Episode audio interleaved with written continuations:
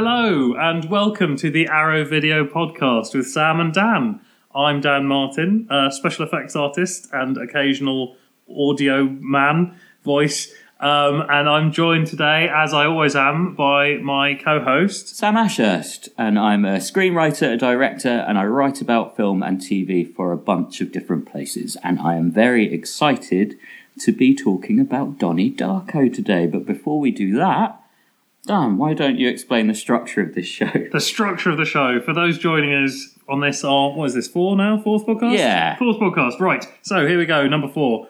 Um, although there is a secret extra podcast at the beginning that no one except the people them at Arrow have heard. Yes. Maybe one day. We might reuse that one day. The format, yeah, if there's a sudden drop in quality, one way it's because I'm on holiday. uh, the format is uh, every fortnight, uh, every two weeks for our American listeners. Sam and I will take a look into the Arrow catalogue and choose a film either from the archives or an upcoming release, uh, and we'll we'll watch that and then we'll report to you on it. Yeah, and we'll also uh, give some recommendations based on that film, uh, and we'll also give recommendations based on the films we've watched over the past couple of weeks because we watch a lot of films and we'd like to recommend some weird ones to you. Yeah. Uh, but before we do that, why don't you tell them about the plot of Donnie Darko, Dan? I can do that. You all know who Jake Gyllenhaal is, right? Now imagine if he was a tiny child all the way back in the past um, and he was sad about some things and then he narrowly escaped death because he was helped by a large rabbit who was potentially the product of some antidepressant medication his family had put him on. Uh, now, owing his life to the rabbit, he undertakes a series of increasingly criminal tasks um, at the rabbit's behest, um, which sent him into a paradox spiral. Um, so that's as far as I'll go now. But do bear in mind, I can't imagine any of you haven't watched Donnie Darko, but we will be full on talking about the ending later in the podcast. And um, if you haven't seen it, it really is worth seeing it before you have it spoiled by someone else, if you've managed to avoid that so far, because it is all about the journey, this Yeah. one. Absolutely. Um, should we should we start by talking about the opening scene? Well, I think the opening scene and the opening music as well. Yeah, absolutely. Because um, I think this is potentially the most intriguing opening scene. I mean, we always talk about the opening scene, but this is the most intriguing one we've done so far. Um, it sort of begins with a Steadicam shot, um, which is quite beautiful. Um, it's sort of the, the camera sort of moves down the road onto Donny, who's uh, ostensibly, it looks like he's been knocked off his bike. Um, he's lying in the road, um, and he kind of sits up as the, the camera moves in, and it sort of moves round um, to sort of see him in profile. And then we get a wide of the um, the landscape, and he stands up into shot and laughs. Um, and it's a, a really sort of in- intriguing way to open your film.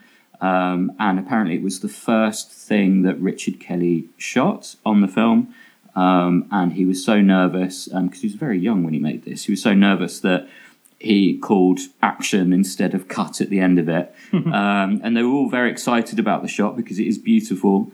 Um, but then when they went to watch the dailies, um, there was kind of a bit of a rogue shudder.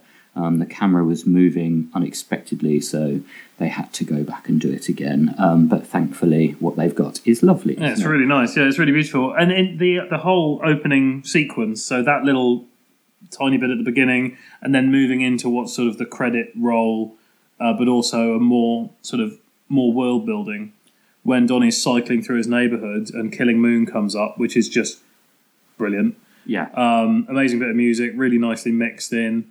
Um, and it's following him through the through the neighborhood on his bike, and you get to see his parents playing in the yard and Yeah, it's his dad and his um, and his sister in the yard, isn't it? Um, he's sort of blowing, blowing leaves, leaves. and yeah, he, he sort of gets her with the leaf blower.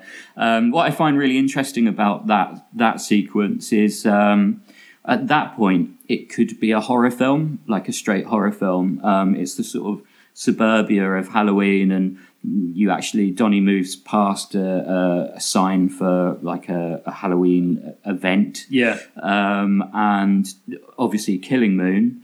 That could be a a, Yeah. a horror soundtrack choice. But obviously, the um, the Halloween event is a signpost for the fact that the end of the movie that will all happen at that event as well. Exactly, yeah, because there's a, a countdown sort of throughout the film leading to Halloween, um, and it's also a bit of a clue, isn't it? Because when Frank the Big Rabbit turns up, you don't necessarily think, "Oh, well, he's wearing his Halloween costume. That must be associated with the Halloween event." But obviously, eventually, that is revealed. So Kelly's been signposting stuff as he does a lot throughout the film. absolutely. I mean, really deft. Yeah, there, there's even another signpost in that sequence where, um, and it's so tied to the soundtrack. Um, it's where there's the line um, "killing time" in the song, um, and you see Frank, Frank's car drive past Donnie at Yeah. that, that exact moment, um, which obviously ties into the end of the film quite significantly. Um, and it's so sort of the music's so tied to that opening. It's kind of astonishing that the director's cut changes the music. Yeah, well, I think it was you that told me that that was actually a second choice song, wasn't it? And it wasn't originally the, what he wanted to use. So he, when he did the director's cut, he wasn't able to let go of his initial thoughts and realised that he'd stumbled into nigh perfection. Exactly. I mean, there there was a little bit of shifting around. So um, in the in the director's cut, Killing Moon goes and it's replaced by Never Tear Us Apart by INXS, um, and then Killing Moon replaces Under the Milky Way by the Church, um, which is in the party, and then Under the Milky Way can be heard um, during a car scene. So they had to reshuffle stuff um, to sort of give Kelly his wish, and I wish they hadn't Well- because, um, like, as someone who's watched this film over and over again, like. It was a really disconcerting experience to watch it with different music in the director's so cut. do you feel that it's what I would say from that? And I would, I'll say I haven't seen the director's cut. I let Sam take that bullet. Um, but I, um, I would assume that whoever did the sound mix and the and the audio mix, like the you know the the sound design for this film, incorporating both the soundtrack and the uh, and the narrative audio, I suspect they placed that song in that way when they were, you know, the editor and then working together when they knew what they weren't going, that they weren't going to be able to use "Never Tear Us Apart," which actually contextually is quite a good choice, and I can see why Kelly would choose. you mean it. Killing Moon? No, no, no. I can Oh, see why. two. I can see why "Never Tear Us Apart" would, would be a choice because it's about him choosing not to separate his family by sacrificing himself in the So- end. But but then when they Ah, had yeah. when they had Killing Moon sort of inflicted upon them, Yeah. which is not a fair use because it's an amazing choice. But when they couldn't get Never Tear Us Apart, I suspect it wasn't Kelly who made the choice to line it up like that. It was someone else who could see past it. Normally, I'll give that credit to the director or just assume it was the director. Mm-hmm. But given that he was so willing to ditch that and go back to his original idea, I feel that he had a strength in his convictions, albeit maybe misplaced, that meant that indicates he didn't make that choice. That the sound designer and the editor, or, or both of them in collaboration, said, "Oh my goodness, look at this! What a lovely moment." Kelly would say, "Oh, he should drive. He should cycle past Frank. That's a lovely telegraphing for later in the film." Mm-hmm. But then when they're putting it together, and as often happens, Oh, these happy little yeah, accidents yeah. occur. But someone went, "Oh, look! If we just move that ten frames or whatever, then the line." Killing Moon comes in exactly as Frank's car comes into shot.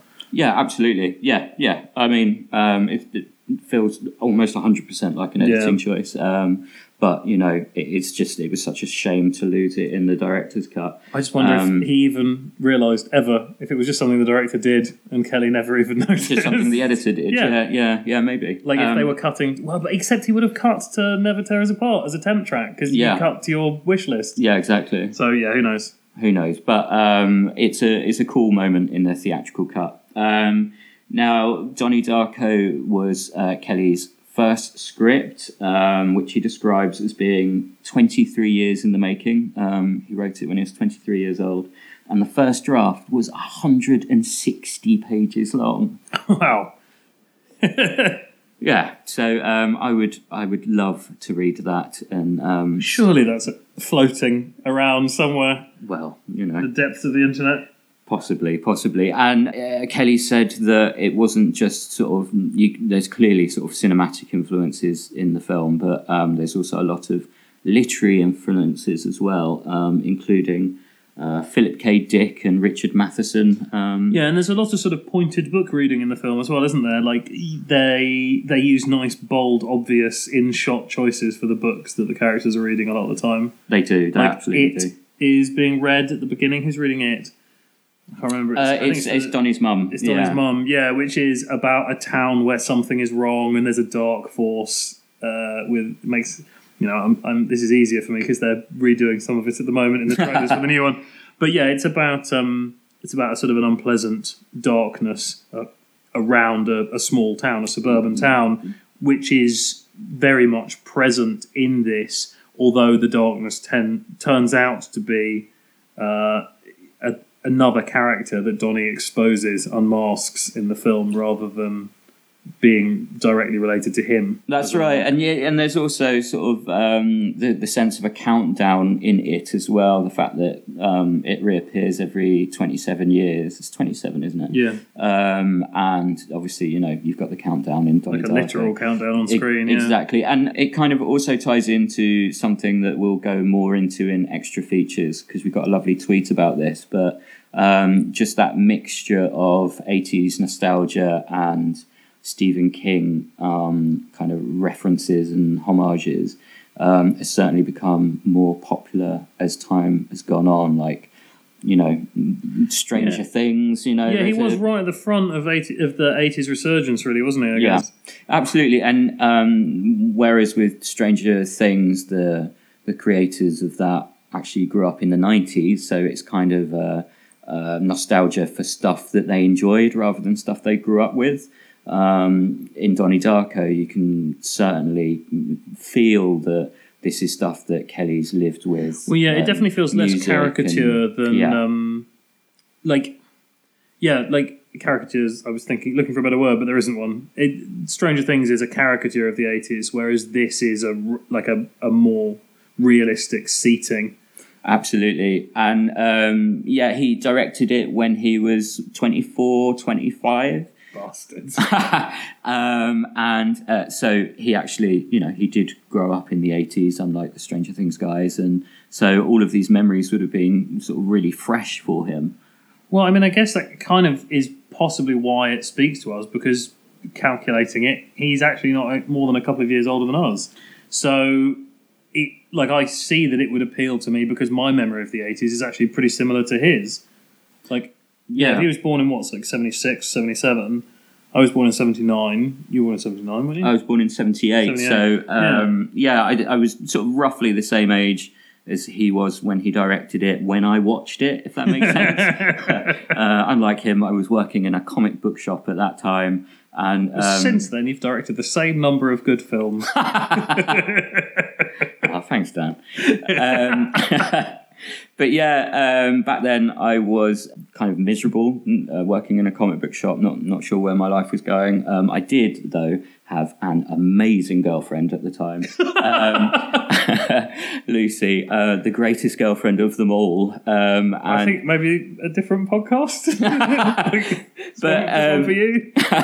but uh, no, uh, it's because of Lucy that I saw Donnie Darko, which is uh, part of what makes her so great. Um, and it's because of Lucy that I went to Fright Fest for the first time um, because she was really sort of interested in Donnie Darko because she was um, very into sort of the indie emo scene in the States at the time. And um, so uh, we bought tickets to Fright Fest specifically to see Donnie Darko. And uh, it blew us away, blew me away.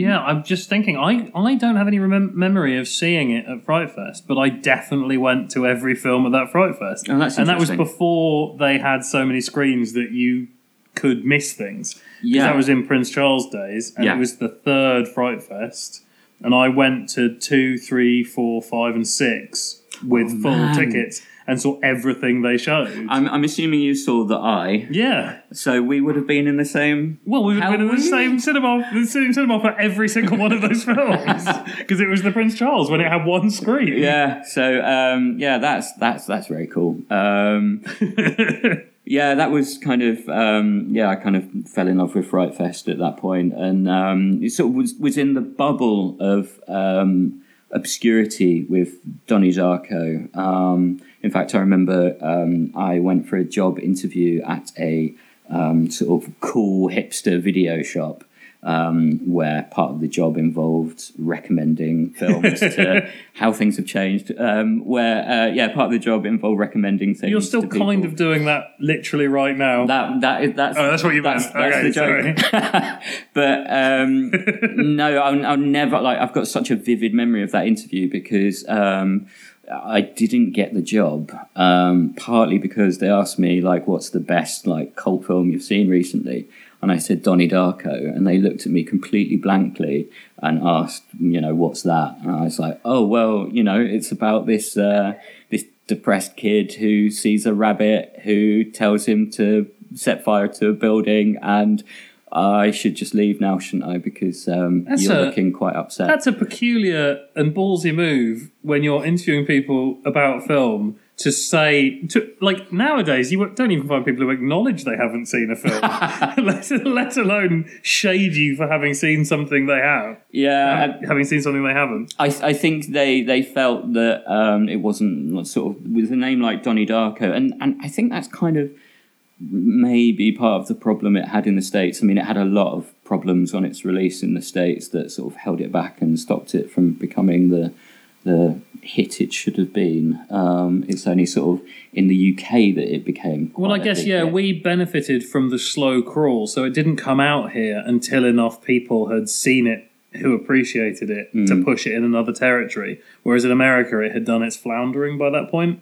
Yeah, and I think part of it is like the marketing campaign in the UK was excellent. I sort of remember it involved sort of um, graffiti, like um, homaging the film and sort of referencing the film, and it was kind of like quite a cool campaign that kind of used the internet in quite an interesting way. Like this wasn't too long after the Blair Witch Project, so people were still Which sort of blew the doors off how you market a film. Exactly. So um, yeah, and I have to confess my own sort of cult film fan sin here, which is that I kind of went off it a bit when it became a big hit. Like when like Mad World with Christmas Well, number you know, one. like, I, okay, I'm going to defend you here. I, there's, and this is so, this doesn't exist anymore with the internet, but although actually, no, it does, but you have to really dig deep. But there was such an added excitement of being able to recommend a film to someone, Mm. either they'd never even heard of, but that had this kind of production value. Nowadays, if you're recommending a film to someone that they've never heard, it's like a 1935 black and white French noir or like a Hungarian ogre story. Like back in the back in the 90s, late 90s, early thousands, you could recommend a film with incredible production values that no one had seen just because the internet wasn't up and running properly. So the two examples uh, of this that really have always stood by, stood like always stuck with me were Idle Hands, which I had an American disc of before it came out in this country, and I must have watched dozens of times with people. Oh man, you got to see this! You know, come back from the pub on a Friday night. Oh, you got to check this out. Stick on Idle Hands um, and the first Final Destination, which I had on DVD before it came out in this country. And the first time I watched it, I watched it on my own in a flat I lived in above a tattoo parlor, um, just open jawed with excitement at this this new horror gem. And uh, and a friend of mine rang the doorbell as the end credits started rolling, and he was like, "Hey, hey, hey Dan, how you doing?" And I'm like, "Yeah, I'm really good. I've just seen an amazing film." And he's like, "Oh yeah, what was it?" And I'm like, "You know what?" Let's watch it again. so I, I literally just restarted the film. Uh, so the first time I watched Final Destination, I watched it two times back to back. I mean, brilliant. I love that. Um, we should probably, before we start to wrap it up, we should probably talk about favourite scenes, um, as we always do. Dan, what is uh, one of your favourite scenes in Donnie Darko? Uh, when the kids are discussing the flooding of the school, uh, one of the younger girls says, says uh, the boys' locker room was flooded and full of feces, and a younger girl says, "What are feces?" And uh, and she says, "Baby mice," and the little girl goes, Oh, it's really and that, that is really that is audio perfect in my mind and has been since the first time I saw it. I just love that. Yeah, there's a lot of uh, stuff like that. There's a really um, great um, swearing scene around the dinner table, um, which Richard Kelly says isn't based on his own family dynamic because he would never be allowed to swear like that at the dinner table. But um, I think we're going to cut to a clip of that now. So uh, have a little listen. Okay. You want to tell mom and dad why you stopped taking your medication? You're such a fuck ass. Please. Did you just call me a fuck ass? Elizabeth, that's enough. You can go suck a fuck. Oh, please tell me, Elizabeth, how exactly does one suck a fuck? You want me to tell you? Please tell me. We will not have this at the dinner table. Stop.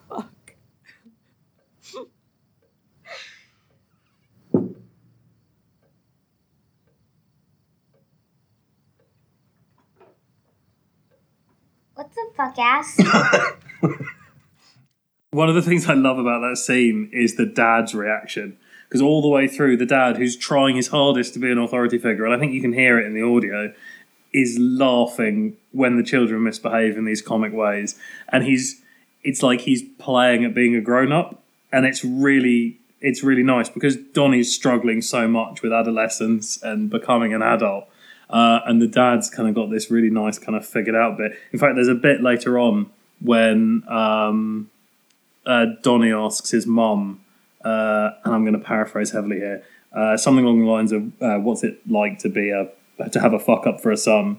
Uh, and she just rests her head on his shoulder and says, "Wonderful." And it's a the the the relationship between the families between the family is really nice. Like it's a really because normally, and this isn't a horror, it's a sci-fi, but it has horror overtones. And normally in horror, the first thing a writer does is gets rid of the family because that's how you put people in peril. And this is all about him trying to protect his family. It's all about him not wanting to disappoint. It starts with him rebelling, and it becomes him not wanting to disappoint them, and it ends up with him ultimately, spoiler alert, sacrificing his life to save them. Absolutely, yeah. Um, and I think like it really is, uh, and I think this is why so many people connected to it.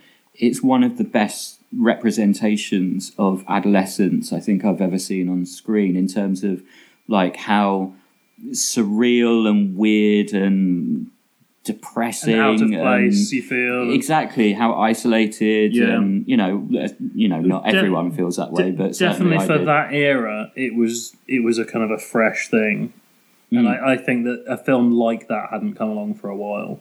exactly yeah exactly and Like so it was kind of Hughesian in its effect on the adolescent and and, and recently post-adolescent audiences at the time. Well, that's the thing. It does have a really sort of John Hughes. It's like a mirror universe John Hughes film. Yeah. Like a, I think it was shot in the same place as Ferris Bueller's Day Was Off. it really? Yeah. So um, it's got that sort of location, that surrounding, but there's such a sort of darkness and depression, which I think is more resonant with people than sort of the the John Hughes version of reality. Yeah. I've just realised I haven't done my favourite scene very quickly. Um, my, I love the the sequence, um, the Tears for Fears, head over heels, um, kind of shot that that moves through the school and it kind of slows down and it ramps up. Um, and uh, apparently that was one of the scenes that certain people wanted Kelly to cut. Really? They said it felt too much like a music video. And, um, and another interesting behind the scenes fact is that Kelly wanted to do it as the whole thing. I think it's like five cuts, five shots, but he wanted to do the whole thing as one long unbroken shot. Um, and the very experienced DOP, um, who is the DOP? Steven Poster, um, who did uh, like Close Encounters and Blade Runner. Um, he was obviously older, much older than Richard Kelly, and, and said to Kelly when he first met him, um, "Let's forget about the age. We're the same age on this movie. I'm not going to take over. I'm going to give you the movie you want." But at this point, um, when Kelly was talking about doing it in one unbroken shot um, and setting it to the music, um, the DOP um, handed him a stopwatch and said, "Okay, go on. You know, let's do a rehearsal." And Kelly Ke- Kelly came out twenty minutes later and said, "Yeah, we're gonna have to we're gonna have to break this up." It's a bit long. Um, so, but yeah, it's just such a beautiful, beautiful sequence, and it tells you so much about all the characters through pure visuals alone.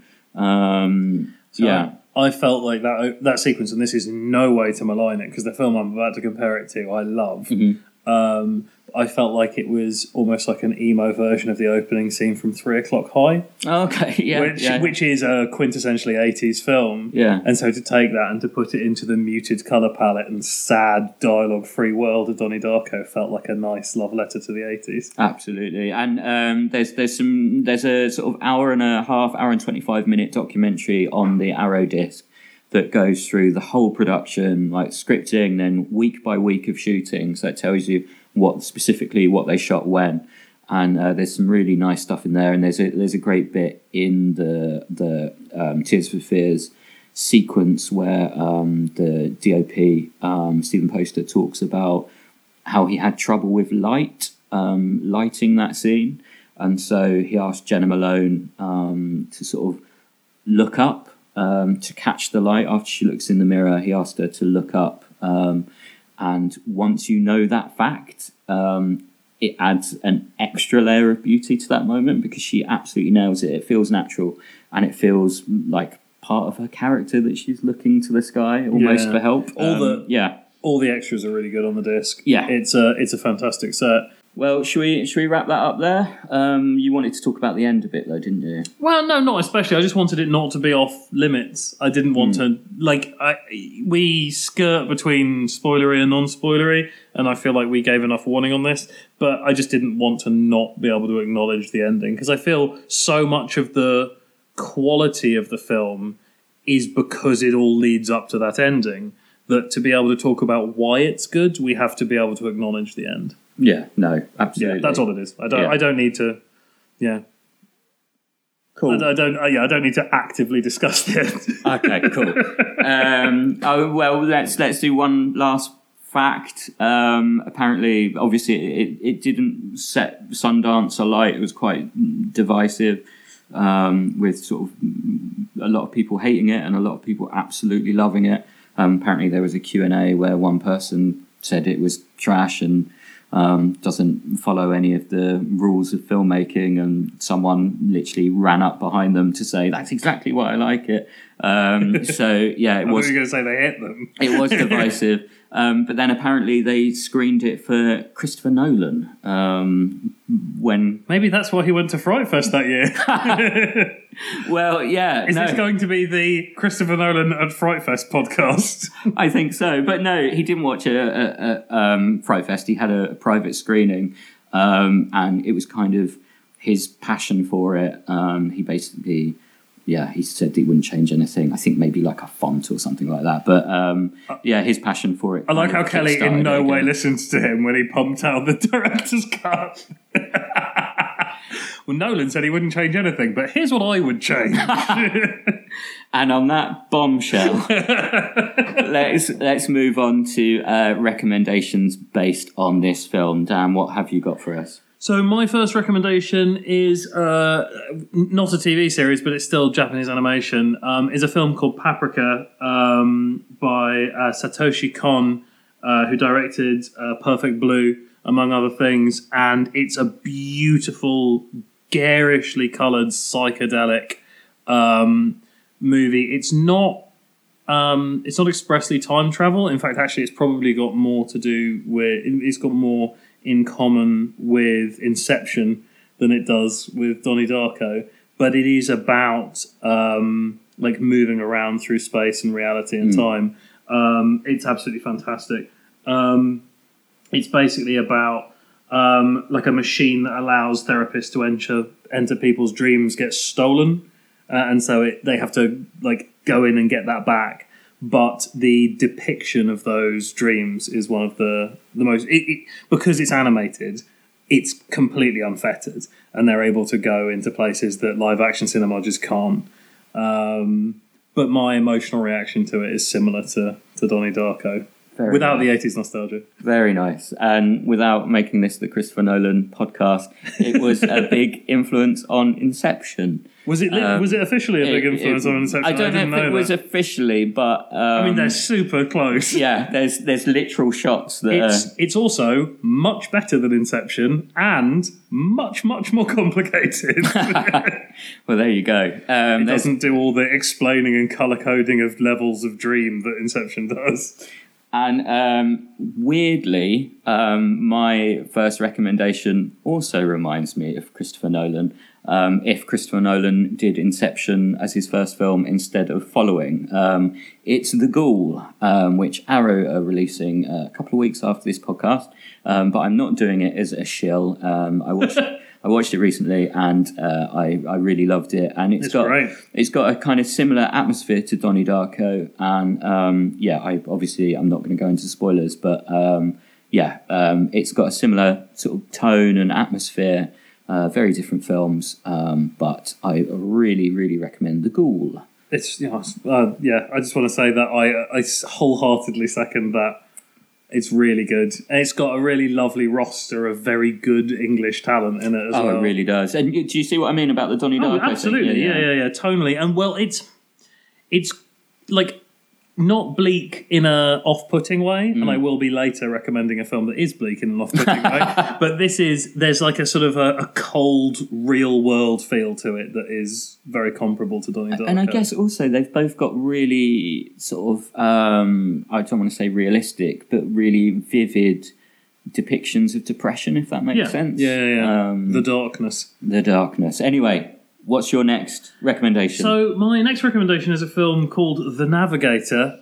Parentheses a medieval oddity, uh, Odyssey, Odyssey, Odyssey uh, from 1988. It's a New Zealand film by Vincent Ward, who's probably best known for What Dreams May Come, and it is a bit gaudy, but but it's um, it's ostensibly and was marketed as a time travel movie, and you could kind of see it as a reverse um, Connecticut Yankee in the Court of King Arthur if you were to take it just like super face value um, it's uh, it starts with a, a young boy uh, suggesting an escape route uh, for a village who are worried about the approaching plague during the times of the Great Plague in Europe.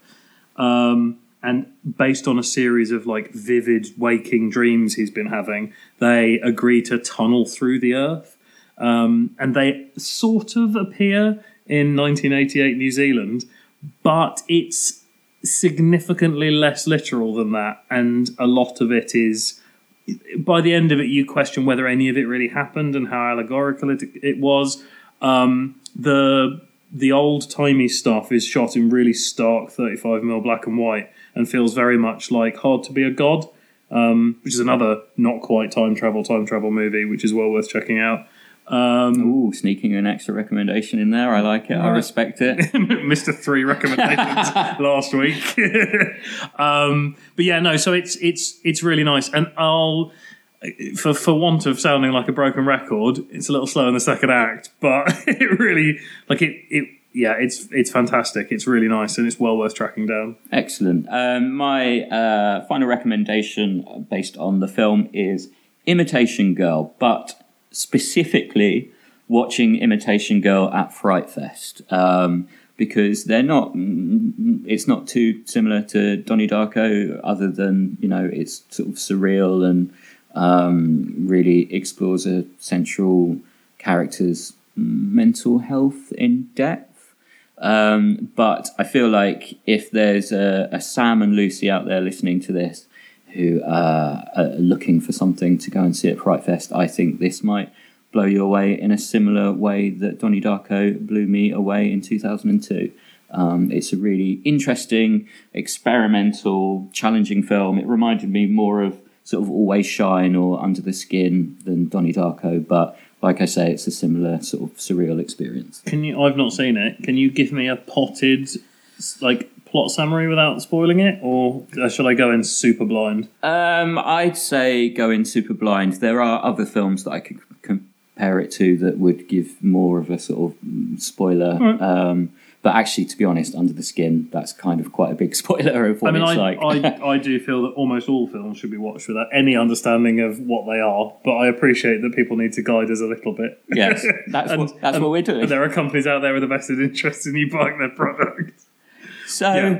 good. Shall we Good. move on to recommendations based on what we've watched in the past couple of weeks, Dan? Yes, we will. I've had an absolutely amazing couple of weeks. It was my birthday last week, and uh, I decided to watch at least one film at the cinema every night uh, throughout the week.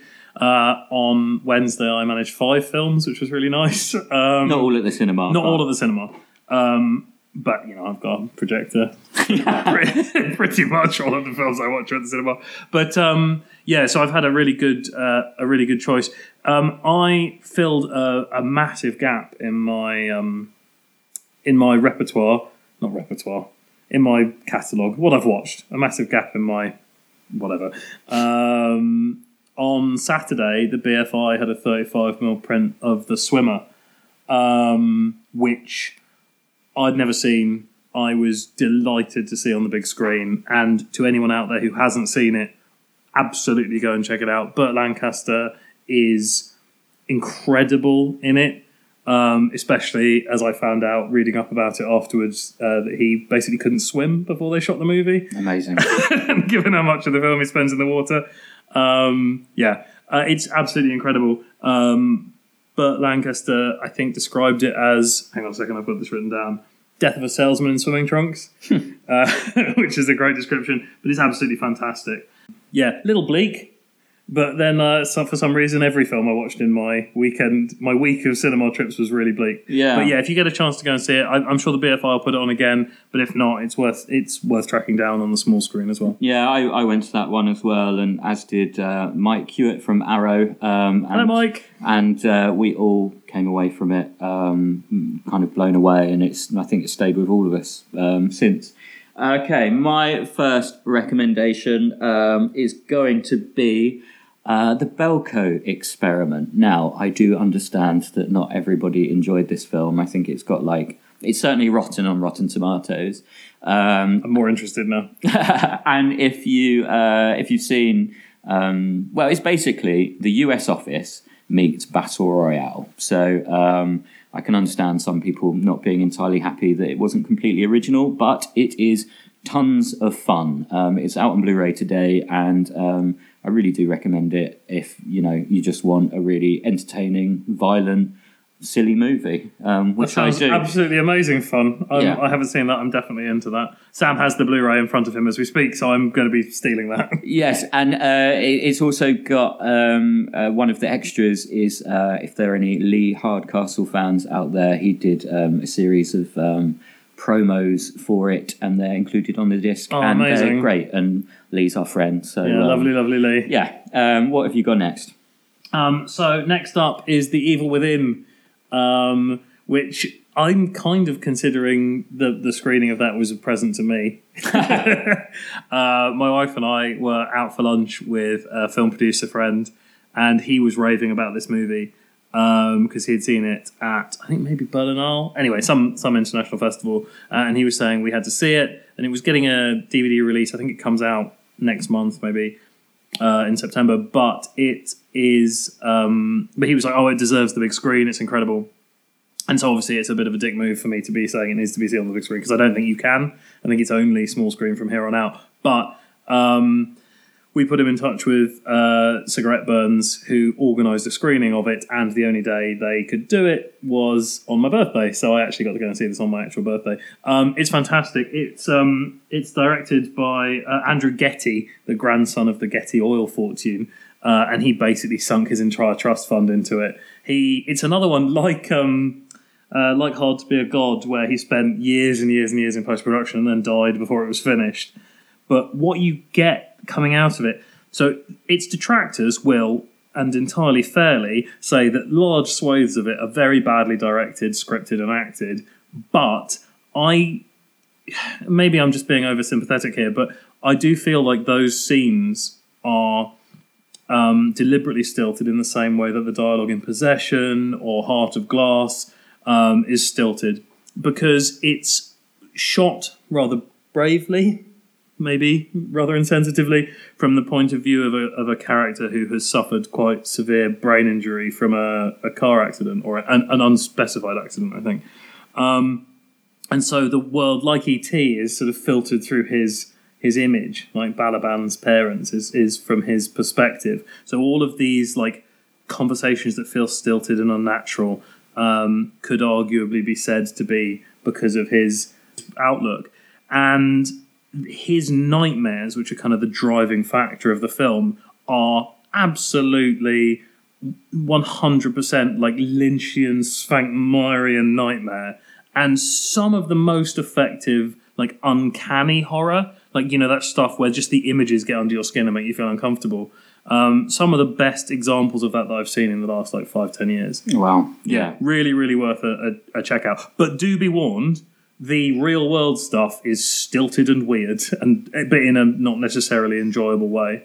I think justifiably. But. Well, I, I can't wait to see it. Like, I really, yeah, that sounds amazing. Um, and I'm going to throw you off here slightly, Dan, in that I'm only going to do one recommendation this week because look at the time. I'm going to throw straight no, back no, no. There's you. loads of stuff. I reckon we've got about five minutes. nah, we got loads. All right. Well, uh, in that case, super, super quickly. Um, second recommendation for this week from me is Shin Godzilla, which I went to see uh, as part of Dan's Festival of Cinema, um, and we saw it with. Uh, we actually saw it with Cigarette Burns and um, another director, Ben Parker, um, who has made an amazing film called The Chamber, which is on Amazon. I recommend you watch that. Um, but Shin Godzilla. Um, I mean, it's a Godzilla film, pure Godzilla film. It's everything I wanted um, from the film. it really is. I really Um, enjoyed it. I think people have said as a maligning of it that it's like the thick of it does a Godzilla. Uh, but uh, but I yeah. think that's amazing. Yeah, that's does great. that sound like a problem? It's got No. all the admin involved in a kaiju attack. yeah. So um, yeah, I, you know, if if you're a fan of admin and government, as but well also as massive monsters. monsters who look a bit silly to start with, but get increasingly cool I as the really film goes. on. like I know. pubescent Godzilla. I know you do, but um, yes, good. Please see Shin Godzilla. It is a rollicking fun time. I'm going to do my third one, and if you don't want to do your third one, we'll just consider the chamber your third one. Yeah, do it. Yeah, do your third one. Uh, my third one is uh, Sam again came to this with me, and uh, I'm. Is it fair to say you weren't as keen on it as me? It's not that. It it was more that, um, and like it, it definitely stayed with me. But it was more that I was fascinated that it was your mm, specific choice. Okay, so the scenario with this situation was that some very, very kind friends um, DCP'd this for me so that we could watch this specifically uh, on the big screen as part of my birthday week, which is was very, very generous of them.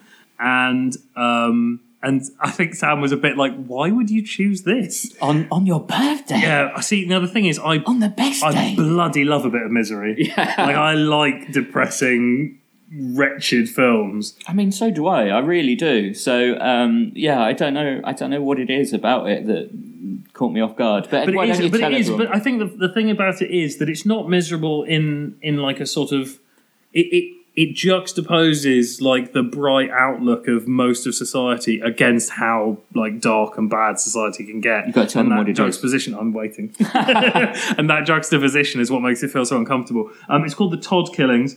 Um, directed by Barry Shear, uh, who did a, across 110, uh, 110th Street, it's like one of the best blaxploitation movies. Yeah. But um, it's uh, it's a fictionalized account of a true story um, of a of a thrill killer from the '60s called Charles Schmid, who was known as the Pied Piper of Tucson. And it's um, it's essentially about like this charming, slightly older guy in a in a teen social circle who can just kill with impunity, and and no matter how like evil he is, um, all of the other kids just like stick with him and back him up and and won't turn to the police about him. And like when the police are questioning him they're they're all uh, very resistant to the police's uh, lines of questioning. It's yeah it's pretty brutal. Um, it's not available like in stock anywhere but warner in the states run a service where anything that's in their archive can be ordered specially printed to disc so you can buy it from the warner brothers us website um, and they'll they'll master the disc specifically for you on request. Um, And this was the first time I'd seen a good quality print of it. It was always like an old ropey bootleg copy I'd seen before, like a like a VHS thing, um, because that was the only way it was available. But now, yeah, I've got this um, this Warner Brothers disc, and it's great. It's really nice. And that actually leads us very nicely into extra features. Extra features. Extra features. Extra features. Um, because I put a shout out onto Twitter um, to ask for people's thoughts about Donnie Darko. And uh, one of those uh, I felt kind of linked a little bit to what one of the things you like about Todd Killing. So um, it's from D, just D, uh, DC Masson. Best family dynamics and biting commentary on overprotecting teens, policing society. Um, and so, yeah, it kind of it was a little bit resonant of Todd Killing's. Oh yeah, that- absolutely. the generation, the sort of different approaches to um, parenting. Yeah, It's the same in Todd Killings as it is There's- in Donnie Darko. There's an amazing bit in Todd Killings where one of the mothers asks one of the kids, uh, "Have you been smoking marijuana?" Uh, and he laughs at her use of the proper term, and he says, "I, I haven't heard that word in ten years." So yeah, that's a that's a great point about Donnie Darko. Another great point about Donnie Darko comes from Michael Munster um, at the movie Mike. Uh, felt like the first of its kind to evoke 80s Spielberg, Stephen King nostalgia, which is so prevalent right now. Obviously, we talked about that in the main Yeah, podcast, but that is um, something that I've uh, felt as well. Um, we've got one from Dan Dalton, who is an author, and uh, he says, I like Donnie Darko. Please say this. so I've done that. Um, you get that because your name's Dan. and then uh, Jonathan Dean, who's another author, said, I like Donnie Darko too. And then Dan said, please say this also. So I have, I've done that, guys. Done your duty. I've done my duty. What else have we got here? Um, TNM Addict says one of the best films ever made with an equally incredible score. Actually, we haven't really talked about the score. We talked about the soundtrack. Well, we've talked. Well, yeah. Oh, the score's beautiful. yeah, the yeah, score it's really nice. is stunning. It's kind of um, it feels kind of Badalamentian, doesn't it? Like Twin Peaksy almost in places.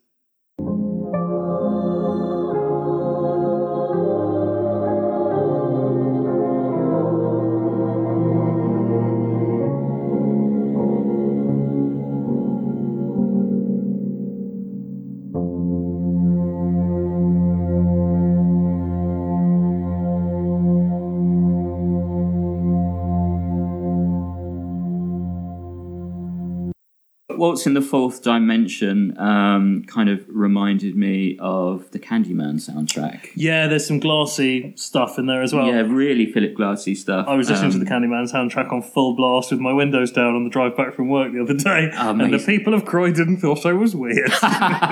And actually, um, the the score is so good that um, uh, just to go back to Lucy one last time, um, I made I made a mix CD um, which had stuff uh, that was popular and cool at the time, like um, NYC by Interpol and uh, I think the Lioness by Songs: Ohia. But I don't know what either of those two songs are. they're very good. Check them out. Um, it might have been Goodnight Lover by Songs: Ohia. But anyway, um, I, I I split them up by putting in the Donnie Darko score, and it worked perfectly. Oh, nice. It's, uh, it's, it's a Is Lucy score. dead?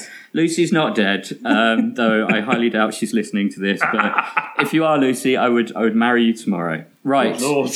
Um, one more tweet. This is actually one that I got in a DM, um, but it is amazing. So, A.M. Novak says Donnie Darko is for me a surreal study of youth isolation. Donnie is a distant, hostile outsider, both at school and at home.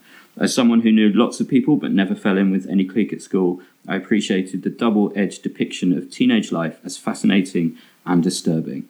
That could have gotten lost among the falling jet engine and giant bunny spectre, but Kelly kept the psychological underpinnings front and centre. It made for a memorable, bizarre story that remains a favourite for me over a decade later. That's, a, a lovely, wonderful. lovely insight. That's re- and and personal too. So that's really nice. Um, and uh, let's do one more um, from Charlotte Steer. Wonderfully weird and nostalgic, ahead of the trend, made me open about my love of Tears for Fears. Watched it every weekend for a while, as did I. It was definitely a revisit, wasn't it? It was another one that I got from one of those little back rooms in, in Chinatown uh, on an American disc.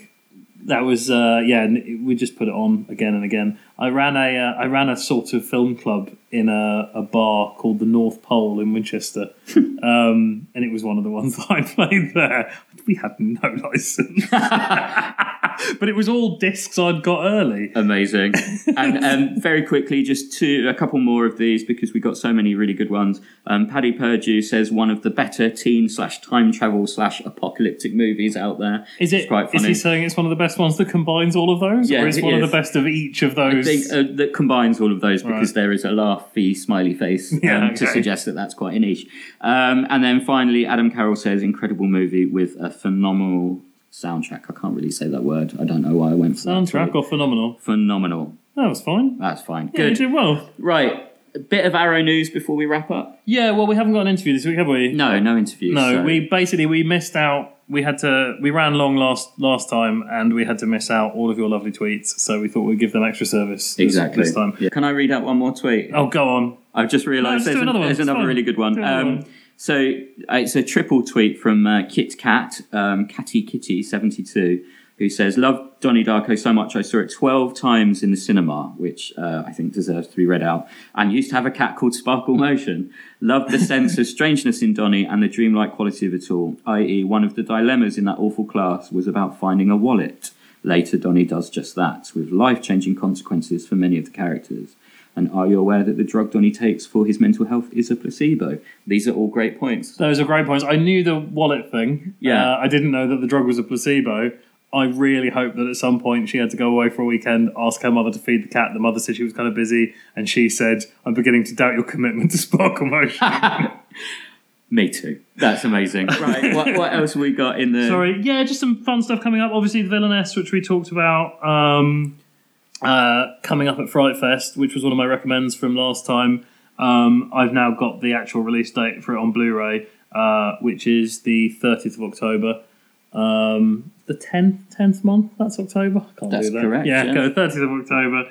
And we're also going to be um, introducing that film at Fright Fest. Yes, we are. So um, that's been officially announced now, and there may be more exciting things to be announced linked to that film, but we will get to that in good, good. time. Yeah, um, other than that, um, Sam, you wanted to mention...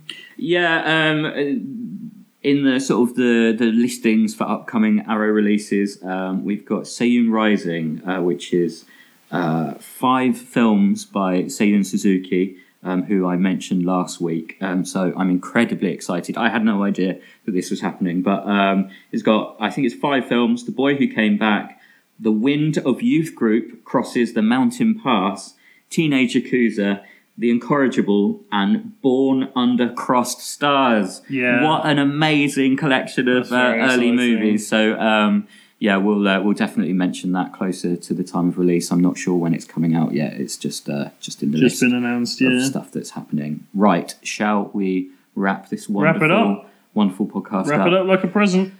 Dan, please tell me how could I follow you on Twitter if I? I was going to say, how could you follow me in real life? Oh well, Like, just dark, around the house. Dark clothes, stick to the shadows. What is your Twitter, please? It's at 13 finger FX. That's 1313. Uh, F I N G E R F for Foxtrot, X for X ray. Um, yeah, follow me there because I need your love. Yes, we all we all need your love. I'm at Sam Ashurst, um, which is S A M A S H U R S T. Oh, I spelled the same as your um, name. You may tweet me compliments. You may tweet. That's because I got in there very early. So, Early adopter. Yeah, um, but yeah, uh, do follow me. Um, you know, I, I would. Um, right. I'd follow me so hard. yeah, yeah. So um, that's it. Thank you so much for listening, Thanks. and we promise we'll be more professional next time. Bye bye. Bye.